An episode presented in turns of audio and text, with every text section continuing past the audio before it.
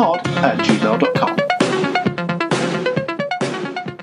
Hello, hello, hello, and welcome to another episode of Paul or Nothing, the place to get all of your Paul all of the time. And remember, this is wide screen podcasting.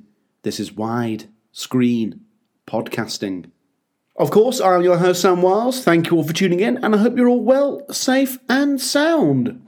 Today, everyone, I am pleased to bring you an interview that I did actually not expect to have, actually. Um, recently, I had the pleasure of speaking with Dr. Richard Driver about his upcoming book, but I still had an itch to talk about a book that I could actually get my hands on. And get my hands on a book I did.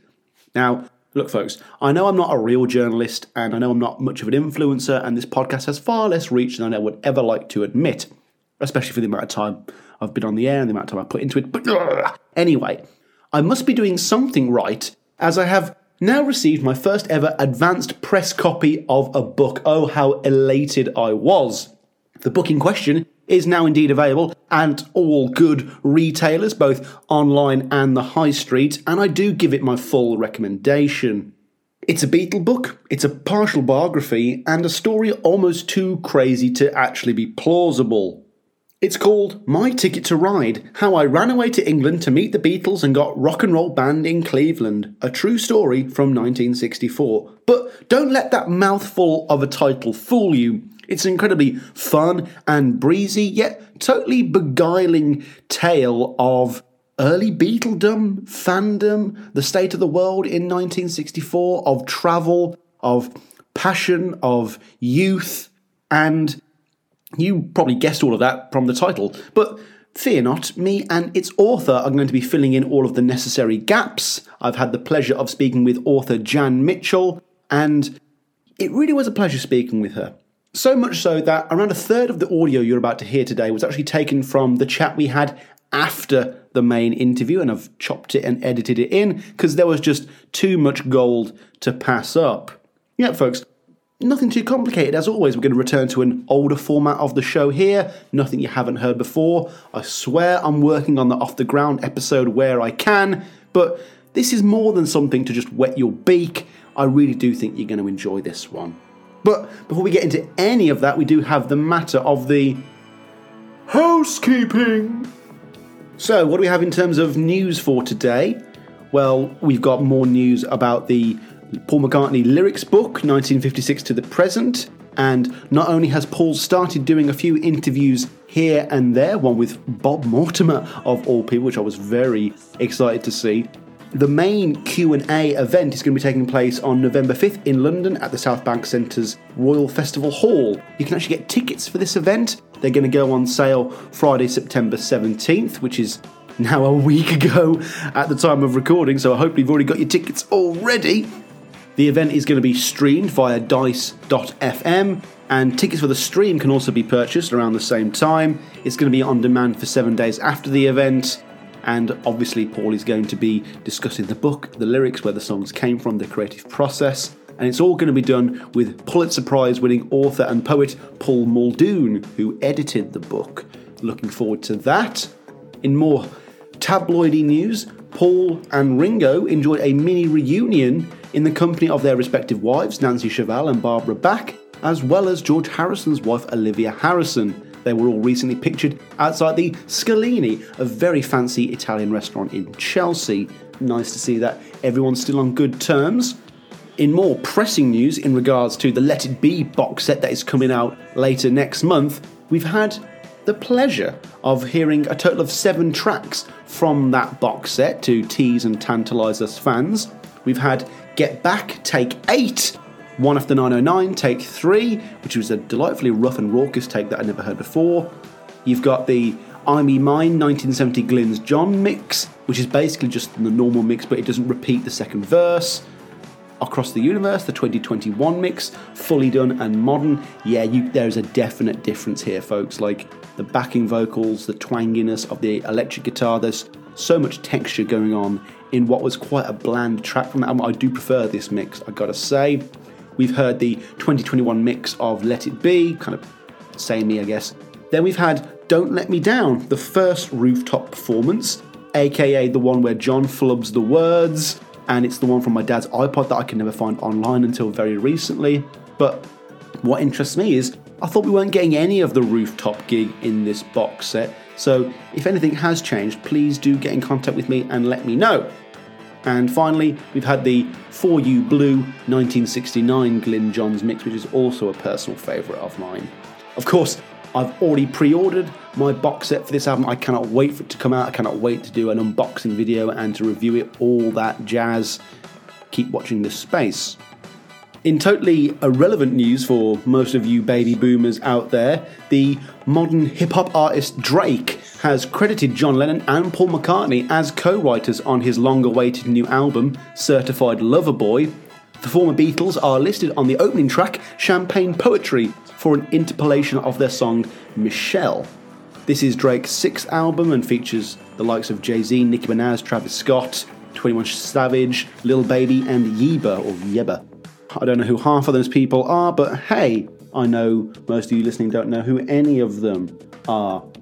Just as a little aside, this was the album that Drake put out to go up against uh, Kanye West's new album Donda, and whilst Donda is hardly Kanye's best album by any means, it's certainly better than Certified Lover Boy. And finally, folks, a man called Paul McCartney has been arrested in Worcester Court for assault.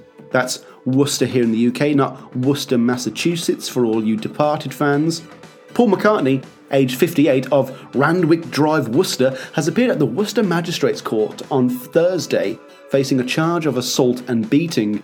The offence is alleged to have taken place on June 16th this year in Worcester, and he was remanded on unconditional bail until October 1st this year. I'm sorry for including that one. I, I just thought it was too funny. Anyway, now we've got the news out of the way, let's get through the plugs. To get in contact with the show, drop us an email at paulmccartneypod at gmail.com. However tangentially related to Paul McCartney it is, I want to hear it. I always love reading out your correspondence here on the show, folks. Whether it's your own review, whether you're taking umbrage with something I've said, maybe you want to fill in a gap, some trivia, some factoids, or maybe you are like Steve Betchler from West Caldwell, New Jersey, who just wants to write in and lend some support. He says, Sam, over the past month, I've become a loyal listener of your podcast and your YouTube show, Macca in the Attic. Your shows are both entertaining and informative. You're a very talented host. Keep up the work and thanks for the great shows. Sincerely, Steve Betchler. Thank you so much, Steve. Emails like that are what get us entertainers, us content creators through the day. It's unbelievably kind, it's really much appreciated, and I'm really glad you're enjoying the content. Hopefully, Steve is also following us on our Twitter page, which is at McCartney Pod. We can have day to day updates of the McCartney Pod's exploits, polls, pictures, rants, that kind of thing. Join us at McCartney Pod on Twitter. For bonus Paul or Nothing content, check out paulmccartneypod.wordpress.com for the written word. So, yeah, there is a side blog, a sister blog for Paul or Nothing where you can read all sorts of extra stuff that haven't quite fit into episodes yet. Follow us on the socials as well. Find us on Facebook, Instagram, and YouTube by typing in Paul or Nothing or Paul McCartney Podcast to keep up to date with the show. If you want to help out right away in a way that takes less than 30 seconds, maybe you could be oh so kind as to leave us a review on whatever platform you're listening to this show on, whether it's thumbs up, stars, out of 10, I don't know what you're listening to this on, but yeah, if you could give us some form of review, help boost us up in the algorithms, maybe even write a nice little comment, it is always much appreciated. And finally, if you want to help out the show directly, if you want to help us see the show grow, if you want to help me get new equipment, new product to review, maybe help pay for unruly guests who won't do stuff for free, then please consider joining our Patreon family. Patreon, as I'm sure you know by now, is the platform by which you, the public, can support independent content creators such as myself but it is certainly worth your while. You get two day early access to all episodes of Paul or Nothing. You get seven day early access to Macca in Your Attic. You get instant access to the Paul or Nothing video feed. So I do all the episodes on Zoom now, and anything that I, that I record immediately goes up on Zoom, sometimes weeks, sometimes months in advance. If you want to listen to mine and Ken Michael's review of Off the Ground, you can listen to it right now if you become a Patreon patron. You also get access to unreleased bonus content. There are quite a few of them now that will never see the light of day, as well as scripts for the show and whatever bonus content I can think of on the day. But yeah, folks, please consider joining our wonderful Patreon family, including Mr. Chris Atkinson, who has recently upped his donation. Thank you for that, Chris. Every little helps. Your support is always appreciated, and the fact that you've clearly liked Paul enough to not only donate in the first place, but to increase your donation is quite bewildering in, in how wonderfully kind it is. So thank you so much for that, Chris.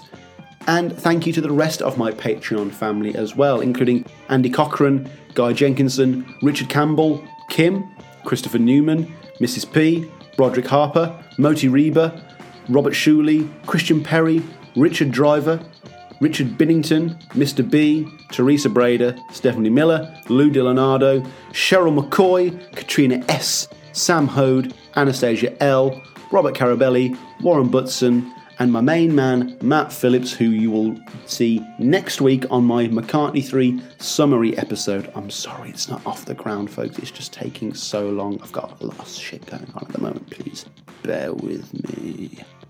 But yeah, folks, that is everything let's move right on to my wonderful interview with the wonderful. But yeah, folks, that is it. That is it for the news and the plugs, and it's now time for me to move on to my wonderful conversation with the even more wonderful Janice Mitchell and her book, My Ticket to Ride How I Ran Away to England and Got Rock and Roll Banned in Cleveland. Let's hit it right now. One, two, three, let's go. Okay, everyone, it's now time for me to bring on today's guest. And I've said of late that I've wanted to get more authors on this podcast because there is nothing more impressive to me than someone who actually has the ability to sit down and finish a book. And joining me today is a veritable hellraiser in her own right, someone whose story, as trite as the phrase may seem, literally sounds like it's a work of Hollywood fiction. Her new book, My Ticket to Ride How I Ran Away to England, then got rock and roll banned in Cleveland, is out now, please make sure you go and pick up a copy, go and check it out. I cannot give it my recommendation highly enough. Everyone, please welcome to the show, Janice Mitchell. Jan, how's it going? It's going real well, real groovy today. How's it going for you? No, it's all right. It's all right. O- over here in the in the UK, things are fine and dandy. I always like to start things off with the most British question ever, though. Where are you calling from, and what's the weather like over there? Ohio. And the weather today is very fall like. It's nice and cool, but calm. I am very jealous of that. And you know what? Let, let's not do any niceties. I've got so many questions to ask and we have so little time. Let's crack on. I highly doubt, Jan, that this is the first time you've ever told this story to anyone, but I have to ask why did you decide that now was the time to put this book together and release your story? Well, yes. The reason why is because I could not really tell my story at the beginning when it all happened in 1964. Uh, I was basically, you know, advised to just put it all behind me and to move forward and forget about it. So I complied. put it, put it behind you. oh my gosh. Well, apparently, I had really disappointed so many people in Cleveland uh, relatives, school, the juvenile court system, my church, and also the things that had led to the subtitle of my book, Getting Rock and Roll Banned in Cleveland. Uh, so. That's quite an achievement. That's quite an achievement. I don't think I will ever be able to get rock and roll banned in Birmingham here in the UK. Who can do that, you know? But I did. So I felt quite badly about it. And I just moved forward with my life. Things really picked up speed. And I just re- relived it to in my own mind and heart because I loved what I did. It was the best adventure I ever had in my life. No one could take that away from me. But in 2016, I was listening to the radio, and who do I hear but Paul McCartney singing? He was getting ready to uh, do his one-on-one concert here in Cleveland again, mm-hmm. Uh, and I and suddenly his singing struck me in the same way as the very first time I heard "I Want to Hold Your Hand" in December of 1963, where it totally energized me and just changed me forever. So when I heard Paul singing on the radio again, I had the same experience. And suddenly I was struck that, wait a minute, everybody from back then has no power over me anymore. And they're all gone. And I don't have to worry about disappointing people. And I really want to talk about my story because I love living the adventure, but I, would like to share it with other people too. So that was the beginning, you know, of when I thought I want to start talking about it. And then a friend of mine who actually lives in the same condo that I do, I said, he was kind of into the promotion arena. And I said, hey, let, let me just run this by you. And he said, well, let's sit down and have glasses of wine and talk about it. And he said, this is literally the greatest story I ever heard in my life. I totally agree with that. I totally get that. I was reading it and I was like, oh no, this is surely a spec script for a for a film. Like this, it's so filmic. And I mean, this is actually the last question on my list, but I have I, I have to ask it now. Are there any plans to maybe adapt this into something a little more substantial, get it out there to the masses? Because I really feel, you know, you get you get two young up and up and coming actresses, a pretty good director, and a half decent script based on your book. This would make a fantastic film. It really would. Well, it kind of strikes me the same way. I think it's very cinematic and it's quite an adventure. It's action packed with lots of drama and uh, kids doing things they shouldn't be doing, but getting away with the type of thing and having the best time of their life. You know, I kind of I see it that way in my mind, but you know, there's no real plan for how to make any of that happen because the book just really got released on September 15th. But it seems to be picking up good speed right now. I mean, here I am talking to you, you know, across the pond, living in my favorite place where I wanted to live forever. So that's pretty good so far, I think. And how long has it taken you to write then? Did, did, it, did it start in 2016 up until now? Yes, uh-huh. it started in 2016. And I just uh, didn't even, I never wrote a book before, mm-hmm. although I had written other things. Hmm. And um, some people that I knew that knew about writing books, I said, How do you do it? And they said, Well, you begin at the beginning, you keep on moving through the entire story until you get to the end. And I said, Well, thanks a lot. but that's what I wound up doing. And I could finish the book. Oh my gosh, I learned a lot about writing a book. Oh, it looks like a nightmare, Jan. Like I've wanted to do a book on the songs of Tom Waits because I did a podcast on Tom Waits as well. And all it would require for me to do would be to write an intro, an outro, a paragraph on each album, and a paragraph on each song. and and then when you think about it, it's like that's thousands and thousands. And then like you know, um, uh, do you write in chunks or did you write most of it in one crazy three day session? You know. No, well, you know the thing is that when I I lived in New York for most of my adult life. Mm-hmm. But after 9 11, I was really affected by that. Mm-hmm. I'm a 9 11 World Trade Center survivor mm-hmm. as I worked down there. And after that, for a few years, I just couldn't get over it. Mm-hmm. So I decided I would come back to Cleveland where there was absolutely nothing happening. And I'd pull my act together. My original plan was to, I was going to go to law school, get a degree, go back to New York, become a lawyer there. But I'll tell you, God had a totally different plan for me, right? He wasn't letting me go back. He had things for me to do here, and um, and I'm and I'm here, and I'm facing the ghosts of my past. Basically, Cleveland was not a fun place for me to want to return to at all, mm-hmm. and I had to keep thinking about what I had actually done to my relatives, my great aunt in particular, and now I had disappointed people, and how, as far as I knew, all of Cleveland looked down on me, you know, for what I had done. School, you know, church, relatives, and I had to face all those things. Oh, but that's, that, that's so very- Catholic, though. That's so Catholic. Any other story, it would be I went to London and I didn't care. I didn't care what they thought. But I did find it quite quite refreshing that in your book you're like, no, no, I didn't actually want to hurt anyone, and I do feel bad that things didn't go smoothly back back over there. But the important thing is, is that it was worth it.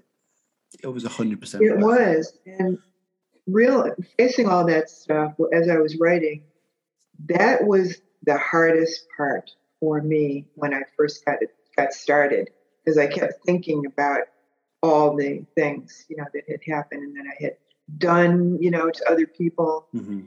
and um, how I was coming back to kind of unfriendly territory but I was coming back and I was taking a seat. So I had to tell the story. This man in Canada uh, his name is Peter Miniacci. He's I acknowledge him in the book. Mm-hmm. He was a friend of a friend who lived in the building where I lived. Who, when I first decided I was going to tell the story, you know, I was going to talk about it. So we sat down and I told the story, and he said, "We'll get started." And I said, "On what?" He said, "Well, you're writing a book, obviously." And I said, "I am." He said, "Yes." Come on, you got the greatest story I ever heard. Get going. So I said, okay, well, that sounds like a good idea. I guess I will.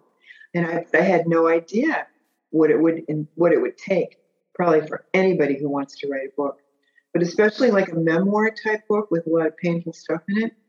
So I had to live through, slog through every single thing, you know.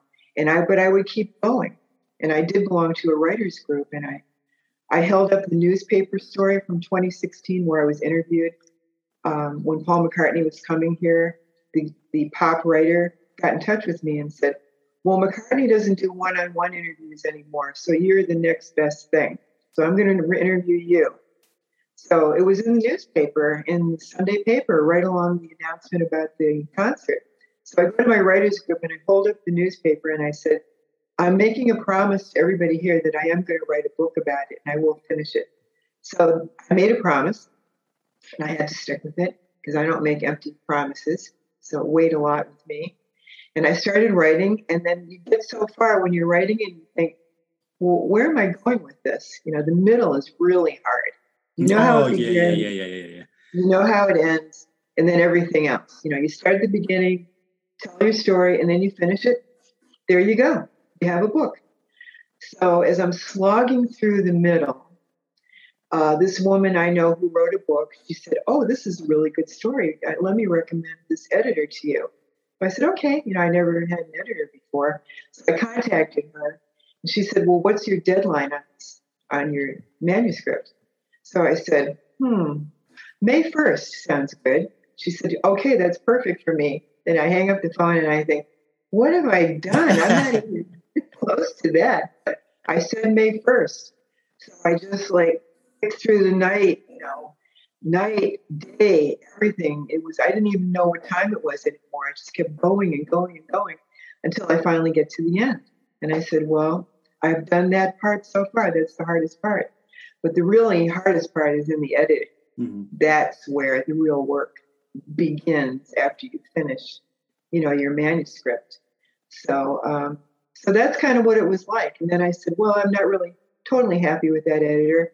So I had two more editors that helped me because you got to start somewhere. Mm-hmm. And each one helped me, but it wasn't until the miracle occurred where I got a, a publisher. So that's that really was uh, the thing that that pushed Gray Gray and Company, David Gray, excellent. Oh wow!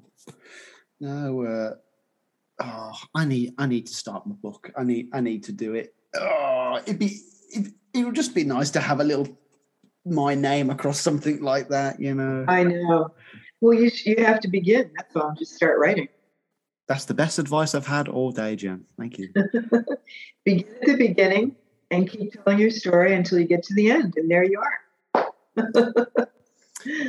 No, but for a book with such microscopic detail, like you constantly refer to the songs you were listening to, the smells, the food, those purple drapes in your first uh, apartment in London to keep making an, an, appearance. Like there's so many of them that are in my mind now. But did you have to pass the story down to make it a more palatable narrative, or were you able to include everything you wanted to cover? Well, I think I included everything, you know, that I could recall Mm-hmm. And I did have some newspaper clippings from back then, from 1964. Um, I mean, it was really international news at the time, and um, so there was a lot of a lot of coverage.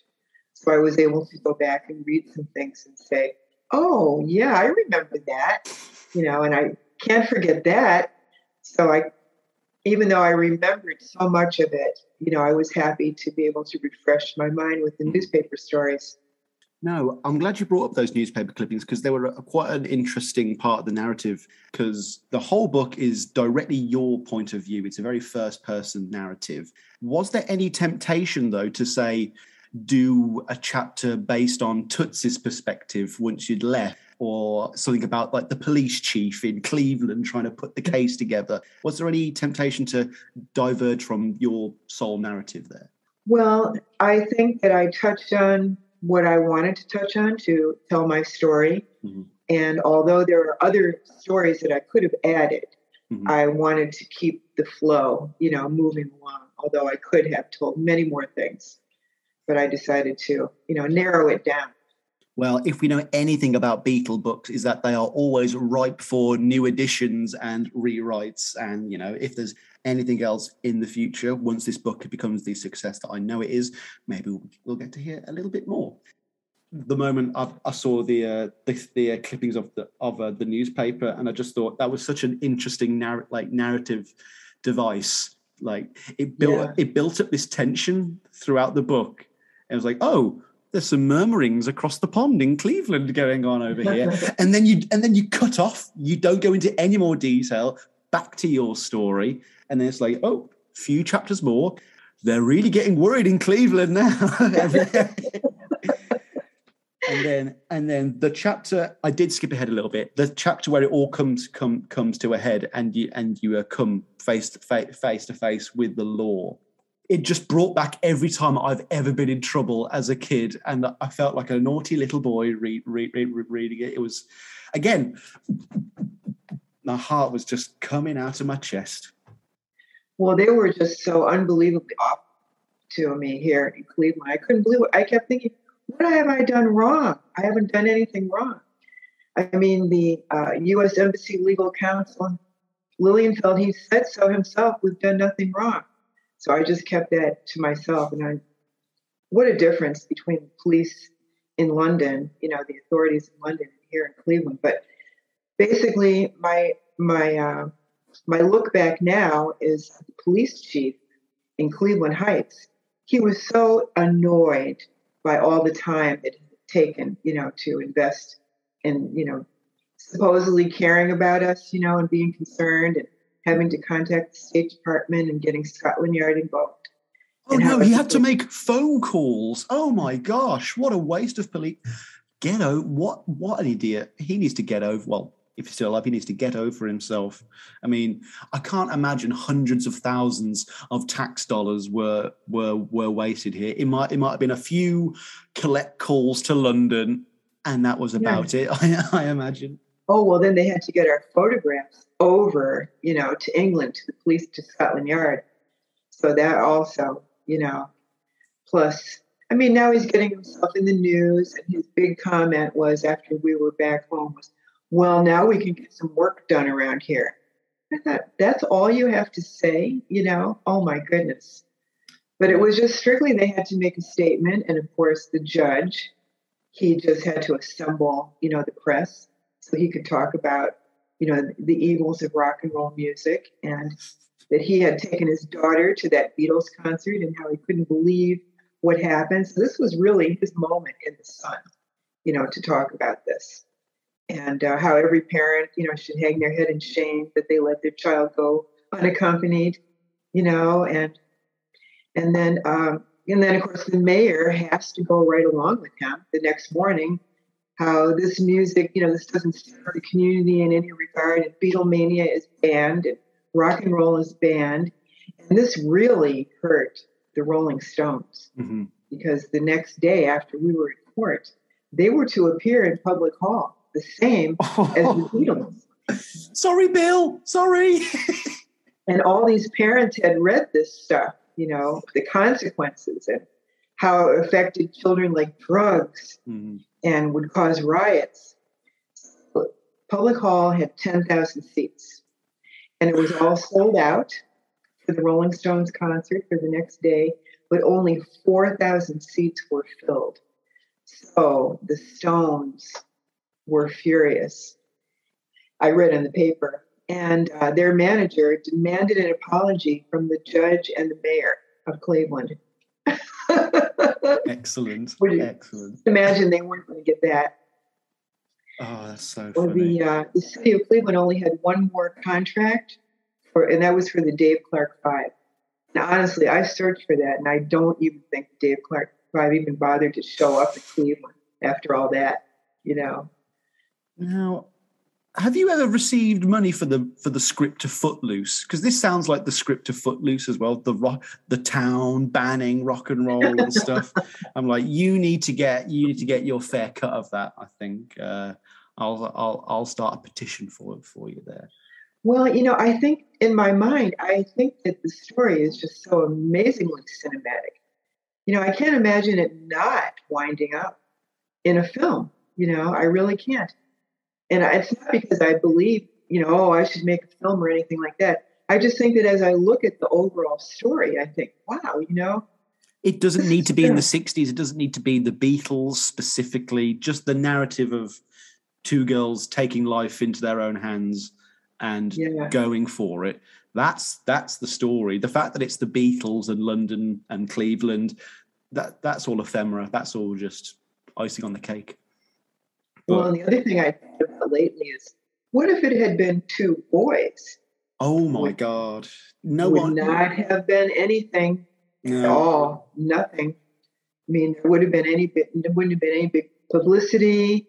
You know, the Beatles would not have been involved. You know, the Rolling Stones would not have been searching for us. It wouldn't have been anything like that. So this was also a thing about girls taking power into their own hands and society saying, oh, we can't have that. Oh no, you know, as soon as they get back here, boom, they're going into juvie. We're going to have to teach these girls a lesson. You know, I really think that that was a big part of it as I look back. You know, No, that is that is so astute. The i the i the i the idea that you've got these free-minded, free-thinking girls that didn't even consider taking a chaperone with them, you know, and uh, being exposed to ideas that the the authorities at the time might not have wanted them to be exposed to. You you were a real pioneer in that sense. You may not have considered yourself that way, but I'd consider you a feminist pioneer in that sense. It's a really good it's a really good narrative, uh, and I think any young girl reading this would greatly benefit from it. I really would. Mm, yes. Well, you know, it was an age of innocence, and we bust right out of that. Oh, oh no, oh no. I mean, like if if if you'd have gone ten, like you know, ten years later, like London would have been a different city. It, It wouldn't have. It, no, this story is specific to that particular time period. It was specific to 1964, basically, because you know, soon after that, of course, Soho in London was, was far ahead of the United States mm-hmm. as far as music, fashion, culture. You know, what was accepted. Mhm. Things were much more easily accepted and embraced and enjoyed over there, rather than over here, where basically it was more a police state. You know. Yeah, I, I don't, I don't, I don't, I don't imagine many, many uh, people in flower power t-shirts or gay bars in Cleveland at, at the time. You know, I, I really, No, not till year, several years later, you know, like not till after, um, you know, like everything started busting loose in, in California, you know, and then th- Yeah. that was another unstoppable era. But we weren't a part of that. That's what kind of makes the story so unique. We were much before any of that stuff happened. So yeah. uh, and like not every American story takes place either in Chicago, New York, or California. I know, Yeah. I know. It was just, just so amazing. I'm just happy that everything came together, you know, that I could finally tell my story. What what really st- stood out to me though was just how compelling the story is in the sense of it was entirely analog. It's a very pre 9 11 story, let's just say that. And the idea that it saved two girls went AWOL today. There would be CCTV footage, there would be the log of them getting in the taxi, your phone would be tracked, the police probably would have gotten to you before you'd even boarded your plane. So I, I guess what I'm saying the the appeal is is that it literally does feel like from another time, especially for someone like me. I'm I'm I'm, I'm nearly thirty now. It just feels magic. The idea that you could just walk up, uh, you could take your money out of the bank, go to an airport, and ask for a ticket. They give you the ticket, and you go. It seems really unfathomable. it's a, a wonderful story. I mean, do you do you still believe it happened today? Are you are you still as in awe of it now as say I am? It could never happen today. Never. I mean, we wouldn't have been, I mean, we would have been able to get our passports because that's legal, you know, to mm-hmm. get a mm-hmm. passport from age 12 on. And we, we would have been okay getting to England because unaccompanied minors, as long as you have enough money, are legally permitted. But everything in the middle would not be able to happen today because back then there were no computers, there was no internet, no Google, no iPhones. I know people today cannot imagine what life possibly could have been like. How could we have existed with all those things? But when I look back and I realize that it was still an, it was an age where there was so much more freedom and so much more innocence and so much less dangerous yes. that you could follow dreams should you be able to figure out how to do that, which I did innocence is a very good word for it actually. Like for example you talk about a dream you had when you were in your flat in london and you're just dreaming of singing a hard day's night with the fab four on a plane somewhere. Now i feel like if i was to write that and i was having a dream about say a female artist that i was attracted to then it would probably be a little more of a sordid dream. And that does kind of bring me on to a point that I found very fascinating, and it's something we talk about on the show a lot here, and it's the comparison between male Beatle fans and female Beatle fans. And your book has come out in a golden age, really, of a time when you know the the narrative of the Beatles story isn't just being told by people who look like me; it's being told by a wide variety of people now. And I guess I wanted to ask you: Do you recall young male Beatle fans at the time back in 1964? Were there a lot of young men at the Cleveland Public Hall, for example? I think that there were some there, I'm sure, mm-hmm. but I wasn't really paying attention to them. and I didn't know any because I went to a Catholic girls' school at the time. So we didn't really have much to do with boys. Plus, I was always more interested in the music. And um, even when we had uh, like team dances, mixers, where they wanted Catholic girls and Catholic boys to meet up, you know, and hopefully get married down the road, I was more interested in the music. I like that. Like, you know, some guys like, can we dance? I'm like, excuse me, I'm listening to It Won't Be Long. Thank you. Uh, let me. oh. No, um, I feel like your your narrative was such a, an, an interesting insight into one particular fan's experience rather than say the whole fandom as a whole. And there's a certain conversation between like the right sort of beatle fans. And what i did enjoy about your book was you know there's a stereotype that oh the female fans they they just thought paul was cute and ringo was handsome. But you but you pretty much you quote almost the entire beatles disc, discography at the time. You know all the lyrics you know all the songs. And I think it actually defied a lot of expectations in in that sense. I mean, you've just said yourself now you were more involved in the music, and did you ever feel at the time that there was a, a hierarchy of fans? You know, because as the narrative has gone on, it's it became you know rock journalists and rock critics writing for Q and stuff like that. Do you ever feel like that there was a sense that there was a wrong type of fan at one point? Well, only when I went to see the Beatles in concert on September 15th, 1964, in the public auditorium, mm-hmm. where it was one of the most um, I guess, very disappointing to see all those girls suddenly in the middle of the third song of the Beatles. I saw her standing there. They all started rushing like they were leaving the building because it was on fire towards the stage, basically, in my opinion, ruining the Beatles concert, the thing we had waited so long for. I was not a happy person. I'm sitting in my front row center seat. The Beatles, the stage is 10 feet away approximately from where I was sitting. And now suddenly everything was out of control. Yeah, I was disappointed in those. Keep it down. Mainly. Keep it down. Oh. I stayed in my seat, being raised a good Catholic girl, you know, who didn't do anything. I didn't never yelled or screamed or anything like that. I stayed in my seat. And uh, those were the fans that I truly was disappointed in. I guess you would have felt more kinship with the original Cavern Club Beatle fans, um, who also kind of resented the subsequent screaming Beatle mania. Yeah, I think so. I would have been perfect and perfectly happy to go to the Cavern Club every every day, you know, to see the Beatles, and uh, I would have loved that. Yeah, I yeah, that would have been perfect for me.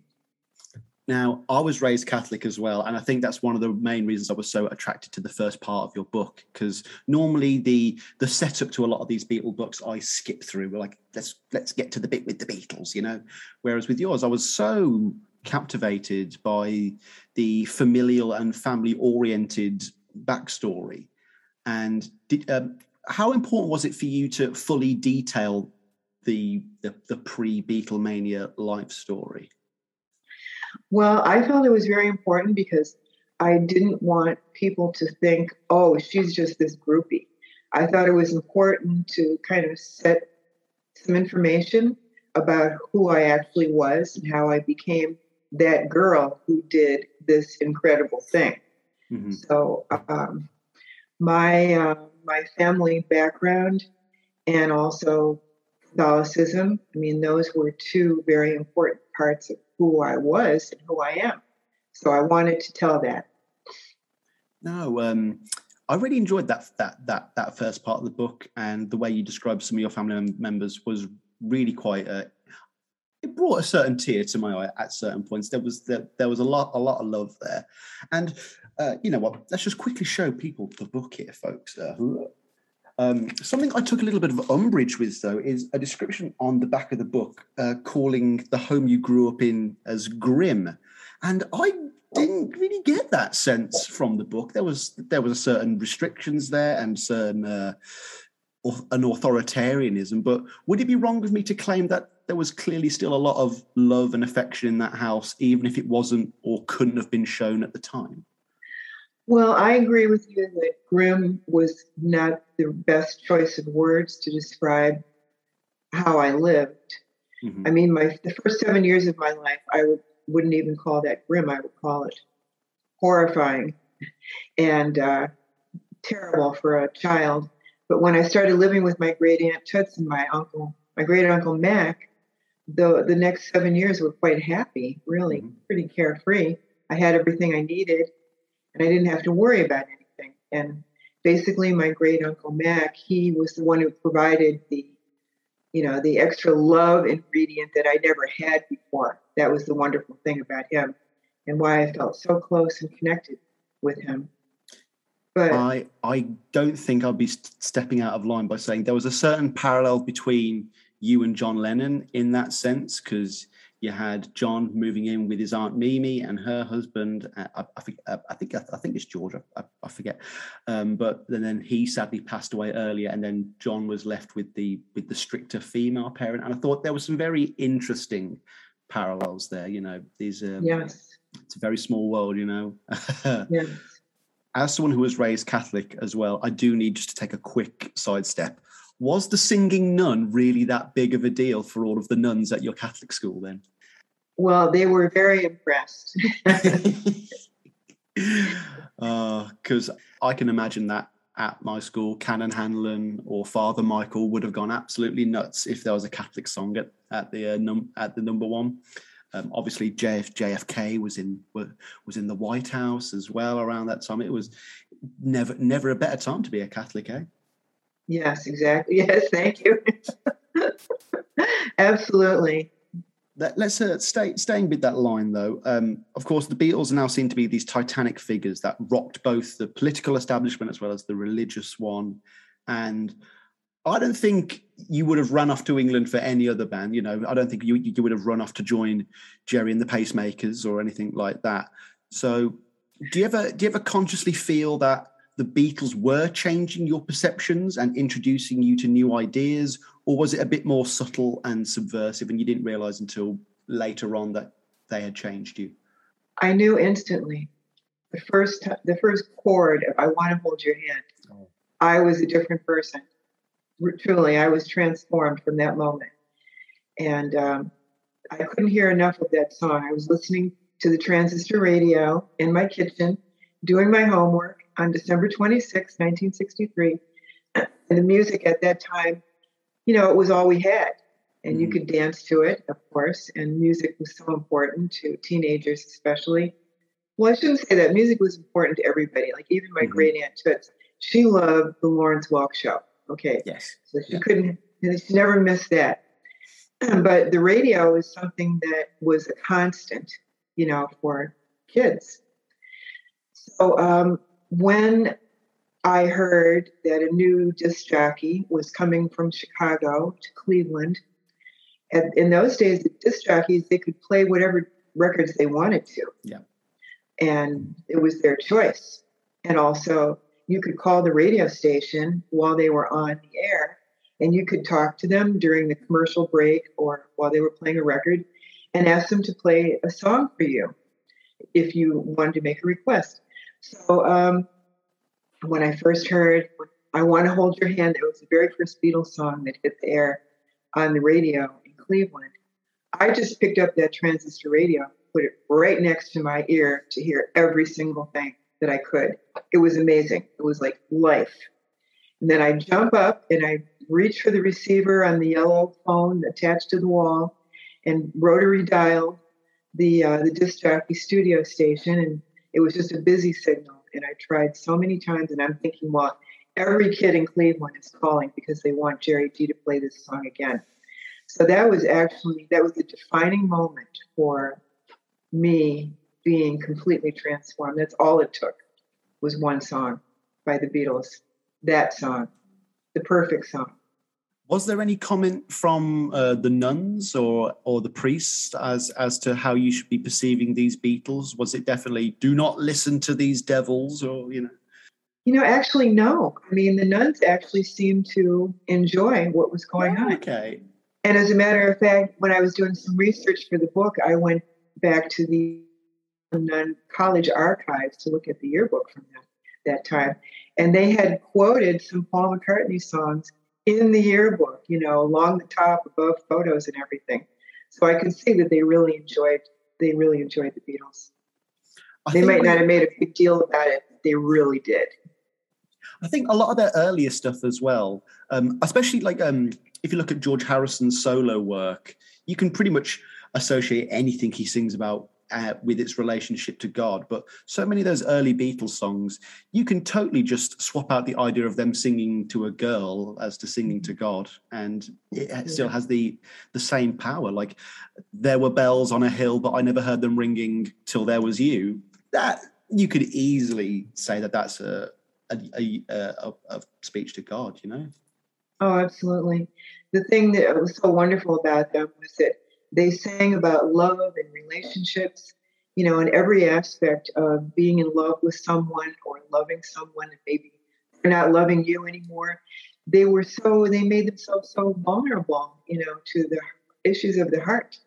Mm. They were singing about all those things and they weren't afraid. And it was so beautiful and it, and it was innocent love. This was the black and white pre-revolver Beatles. You know, they hadn't uh, stepped up to that to that new kind of image. And I guess yeah, yeah, let's go with that. Obviously, the book does end at a certain year, but did your fandom for the Beatles continue? Did you like it when they went into Technicolor and they start singing about politics and drugs and social issues and all of that? Did you like hairy Beatles, shall we say? well, you know, I my favorite Beatle was George. So he was the quiet one, Mhm. you know, still waters run deep. And then he became the spiritual Beatle. You know, that's really the, the Beatleness that I always enjoyed, although there is no Beatles song that I really never liked. But my foundation was pre technical additions to their music Mhm. like the album that came out, Meet the Beatles, Beatle album, you know, where I Want to Hold Your Hand was the very first track on the first side. But I, then later on, I got um, Introducing the Beatles, you know, on the VJ label that had still, you know, more what I would call the original simple music, you know, Mhm. A Taste of Honey, Chains, Anna, all those types of songs, pure. I love, love all those. You know what? I've never even considered the impact of having "I Want to Hold Your Hand" being on an, the opening album track here in the UK. It was it was just a single, and then it, it didn't come out till like one and Past Masters and the Blue album, that that that kind of thing. But you know, people are saying, why did Beatlemania hit America different than England? Having "I Want to Hold Your Hand" as an album opener. Your book is testament to that. That what a powerful move. You know, people here in the in the UK we look down on the American releases, but yeah, I can't I, I can't deny the power of such a move there. That's incredible. Moving on, I do just want to give a shout out to your friend Marty here, Martha, who is just there behind behind me.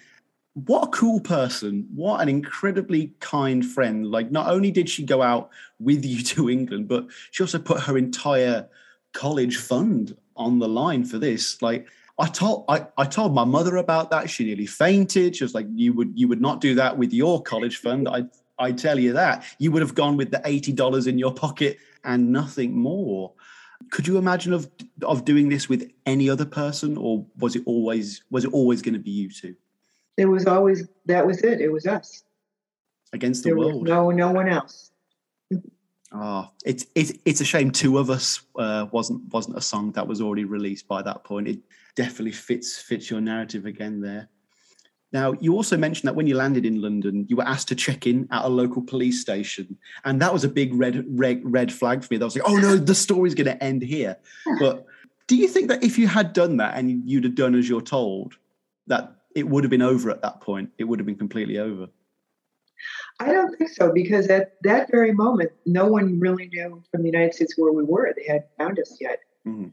But I think that when they were trying to locate us and they discovered that the last time that anybody knew where we were was with, you know, when we did show our passports Mhm. at customs. And I think if we had just like, you know, like drove right over to the police station and said, well, here we are, you know, that would have been the last time that anyone had known where we were. But they didn't really know yet at that point. the world was so massive back then. It, it it's so incredible. The world was so massive.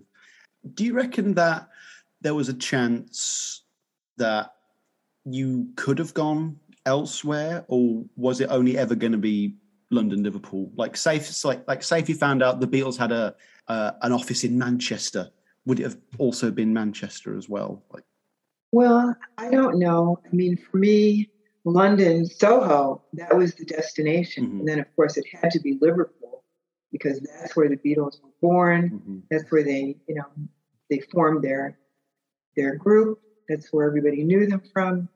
So Soho and Liverpool were the only two destinations that I ever had at that time. It's it seems like a lot of your perceptions, at least when you were a girl, were based on media, based on TV and films, especially something like A Hard Day's Night. I couldn't imagine the impact of a film like that on a young mind. Did England live up to your expectations? Did did did, did you like it here? I loved it there. It felt like home instantly. And I truly never wanted to leave. I never, I loved it. I loved everything about it. It was just all, it just felt like it resonated with who I was, who Mhm. I am really. It's the best place. You also mentioned eating at Woolworths. I must sadly report Woolworths has now closed down, I'm afraid, but that made me uh, very, very nostalgic as well. But on the flip side, both peanut butter and fries have taken off here since. So, you know, you win, you, you win some, you lose some. Oh, You know what? One, one other quick Catholic question, because this is something I always like to ask. Uh, how did you feel about the whole bigger than Jesus fracas, that that whole incident? Well, honestly, you know, that's John Lennon. yeah, yeah. what else can I say? that is John, all right. Whether he was qu- quoted correctly or misquoted, whatever happened, happened. Um, yeah. We should also move on to the Stones, and I'm not going to spoil this part. I'm not going to go into detail here, and I don't think you should either, because it was a real twist in the book that I never saw coming. It was a fantastic moment. I thought you were so brave, and the sheer gall you had to turn back around and re-enter that venue from a different door. Again, it was like a scene from a movie. You you could imagine the voiceover narration, I I took a step across the precipice and the door opens and you're in a new magical world.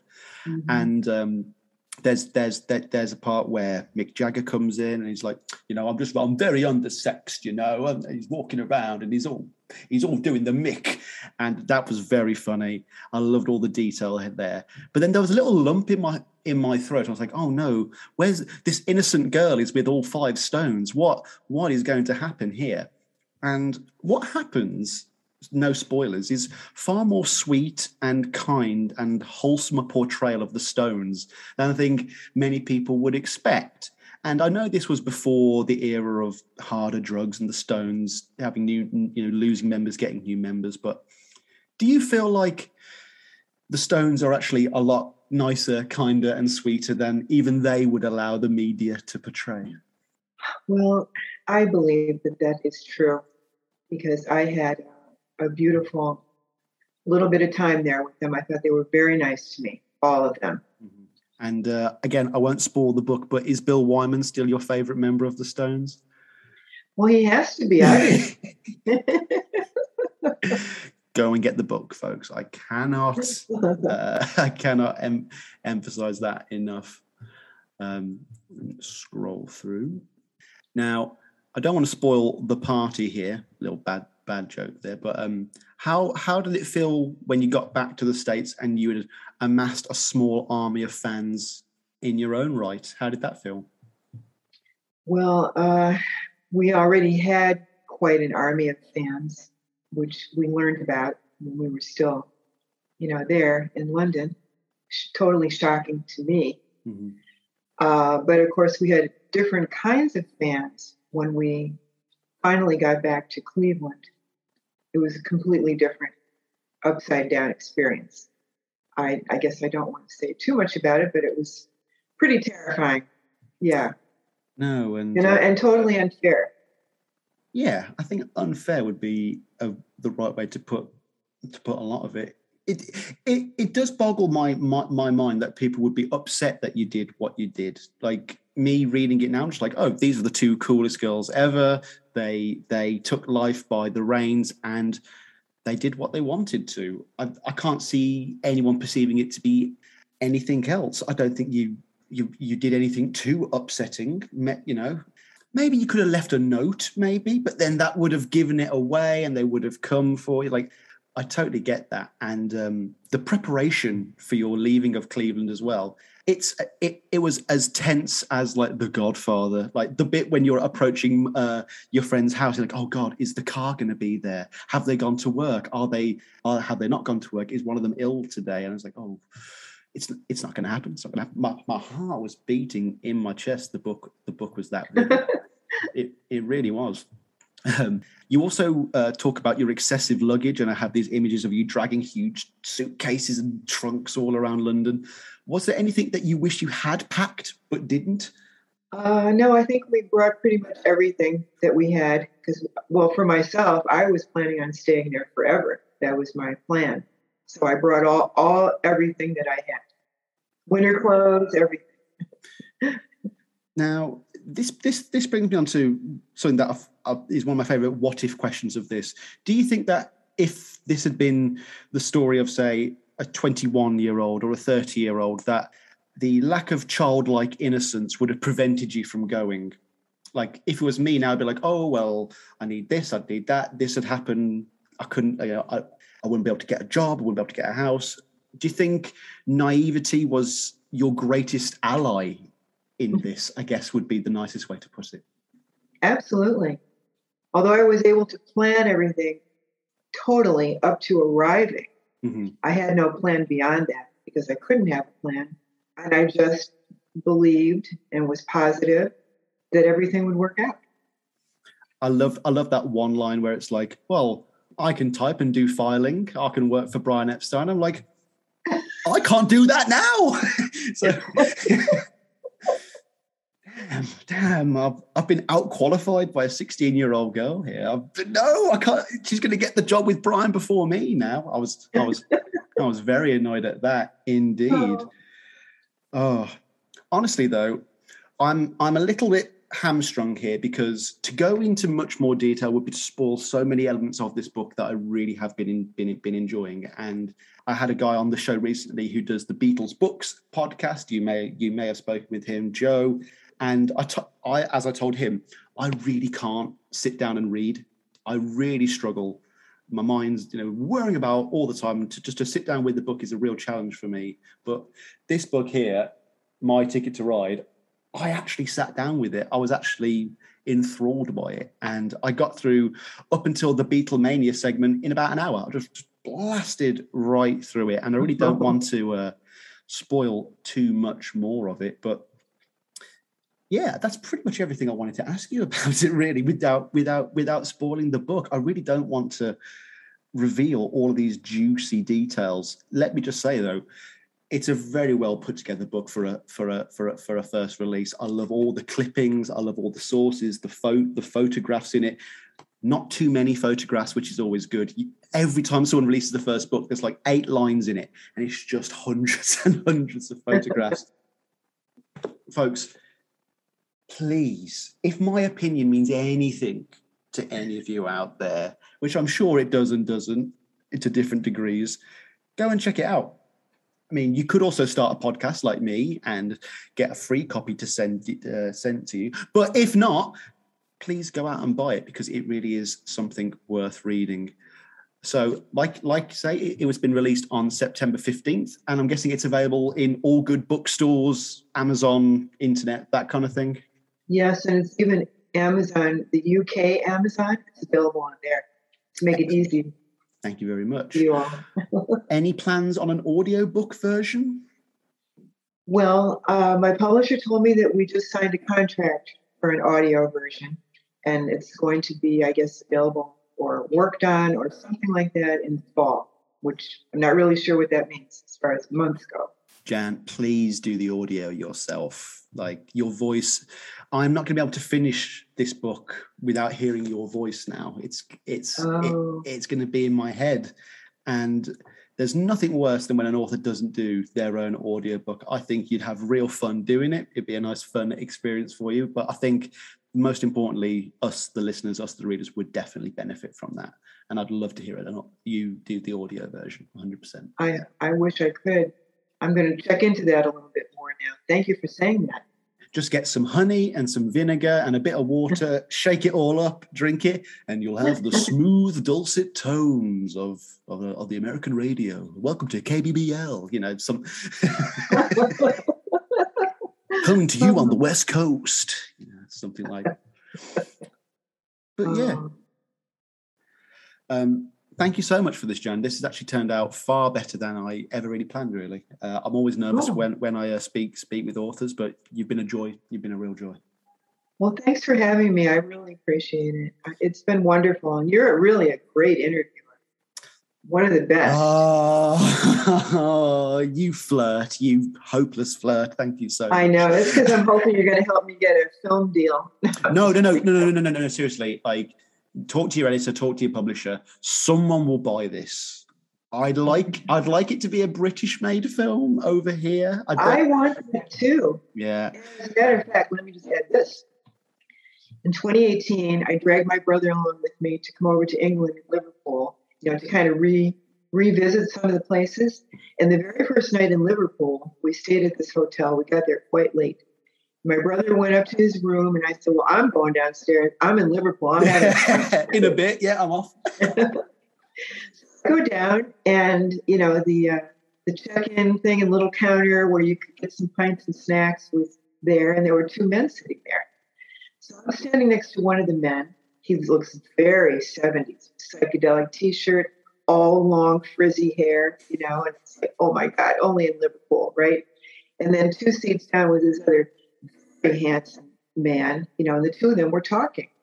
So I'm standing next to the, the 70s looking guy, and he turns and he looks at me and he says, Well, hello, can I buy you a pint? And as soon as he said that, I said, I'm never leaving Liverpool, you know, so. Oh. I mean, oh. sit, sit, sit next to us. So I'm sitting between the two of them. The younger one, he was a musician in a mm-hmm. band, and the, the, the 70s looking guy, he said that, I said, he was, they're asking me why I'm there, and I'm telling them about my story, right? So the young one says, Can you please write down all your information here? He said, I know somebody on BBC Merseyside Radio, I think it is. Mhm. He said, He'd love to interview you. I said, Sure. So the other man, it turned out he was there. He was the providing the guitar technical services for the movie, uh, the Danny Boyle movie. Yesterday. Oh my Yes. God. Oh Yes. my God. You believe that? Oh Here I am. I just landed. Isn't Liverpool like the most perfect place for me? So um, You've got a superpower. You you must have some that you don't know you have, but you have the ability to find the right people at the right time. oh my that's, gosh. that's incredible. So anyway, he said, "Well, let me take a picture on my phone of your information." Right. So anyway, uh, the other guy's name was Roy Kirkhill. The um, the yesterday movie guy, he said his name was Beat. I said, "Oh, B E A T." He says, "No, B E E T," and he wouldn't tell me anymore. So when the movie finally came out, I went to see it in the movie in the theater, and I'm looking at all the credits for Beat, Beat, Beat, Beat, and there he is. His name is. Uh, Beat um, Baron Beat Mall Troy. And I said, wow, what a name is that? Well, apparently he has a studio in, in Manchester. I looked it up. So anyway, they wanted me to keep in touch, you know, about the book. So I did to Roy. Oh, we tried to make connections with whoever this disc jockey was, but he couldn't at the time. But he made a connection with a pal of his at the Cavern Club who emailed me and gave me and my brother two free tickets, you know, to come and go to the show. And then he said, "Let me know when your book is out because we want to put that book here." So anyway, I emailed when the book was ready, and Beat emails me back and he says, "Janice, thank you so much." He said, "I wanted you to know all along that when you told me your story," he said, "and I went back to the studio and I tried like heck to get people interested in your story because he said." It is a film, but everybody was too It busy. is. It is. It's a. Uh, I can see you getting on the plane, and back in the USSR will start playing, and the opening title credits will. Ro- well, no, the opening scene is you going to your friends to uh, Marty's house. That is that is the opening scene. You don't let the audience know what's going on, and then you know you get in the cab. Title sequence, we're off. You know it would. Although I don't know. I've often thought, well, should I send a copy of the book to Danny Boyle? I mean, how would you even get in touch with him? Because he did yesterday and he did Slumdog Millionaire. He kind of likes, you know, out of the box. But I don't know if that's if I should even bother with something like that or not. But Yeah, is it like a generic place? You just send a do you send scripts to studios to producers? I'm not sure what the process is there, but I don't know. just just just print off a bunch of uh, spec copies, send out a bunch of. I mean, just see how many free copies your publisher will send out to respective studios. If you can get ten or twenty out, you'll get two replies definitely. I don't know, but I'm just kind of excited as you know, like where could this possibly go? And I think it could, could I really feel in my heart it could go there. Oh, I mean, even if a studio doesn't pick it up, Netflix will do it. That'd be a great Netflix movie. Come on, Netflix. You know, I, I watched a three part Netflix series about Cilla Black, right? Mhm, mhm. Oh, that was so wonderful. I love her. I love Cilla. Right. Oh. Uh, this will be included on the Patreon, obviously. But folks, if anyone listening to this right now knows her uh, the Hollywood intelligentsia, do get in contact with the podcast. uh, do do let do do let us know because uh, this is going to be my goal before I'm 30 to make sure that you've got a meeting with Danny Boyle or Edgar Wright or Danny Fletcher, any of the great British directors going right now. Or maybe we'll get Guy we'll, we'll, we'll get Guy Ritchie and we'll make it a really dirty movie. Who knows? With lots of swearing and fighting and action. Who knows? Well, you're my you're Sam. You're my new unofficial agent now for all things, all connections in in England. Oh well, if I'm an agent, I need to put the glasses on then. Yeah, now now now I'm an agent. Ten percent, Jan. Ten percent. Come on, here we go. Yeah, here we go. Then the split is ten ninety. Ten ninety to me. on my I'm putting on my glasses. Here we go. No, uh, right. I'm I'm more of a an, an Allen Klein guy. You know, uh, I take I take all the money, but I'll look after you. You know, I'll look after you. Jan, thank you so much for speaking with with with me today. I'm I, I'm a little starstruck that I'm that that I'm speaking with you now because I've had so much fun enjoying this mm. book. Thank you so much Thank for you. no no no thank you thank you for giving me an hour of resting my mind, just simply enjoying and reading a book. It's been a real lot. It's been fun reading it. And it's been even more fun talking to you. Well, thank you for having me on your very this podcast. I love it. Beautiful. Thank you so much. Been wonderful. Oh, you you're melting my heart. You stop it. stop it. Stop it. Right, Oh, folks. Thank you, everyone, for joining me on another quick episode of Paul or Nothing, where I've been talking to the indomitable Jan Mitchell, who is who has already agreed to do the uh, audio version. She said it here on the show, folks. She, she can't take it back now. She has to do it. Uh, everyone, this this has been another episode of Paul Nothing. I've been talking with Jan Mitchell, the author of My Ticket to Ride: How I Ran Away to England and Beat the Beatles and Got Rock and Roll Band in Cleveland, a true story from 1964. Folks, go buy the bloody book. That's all I've got to say. Take care, peace and love. No more autographs.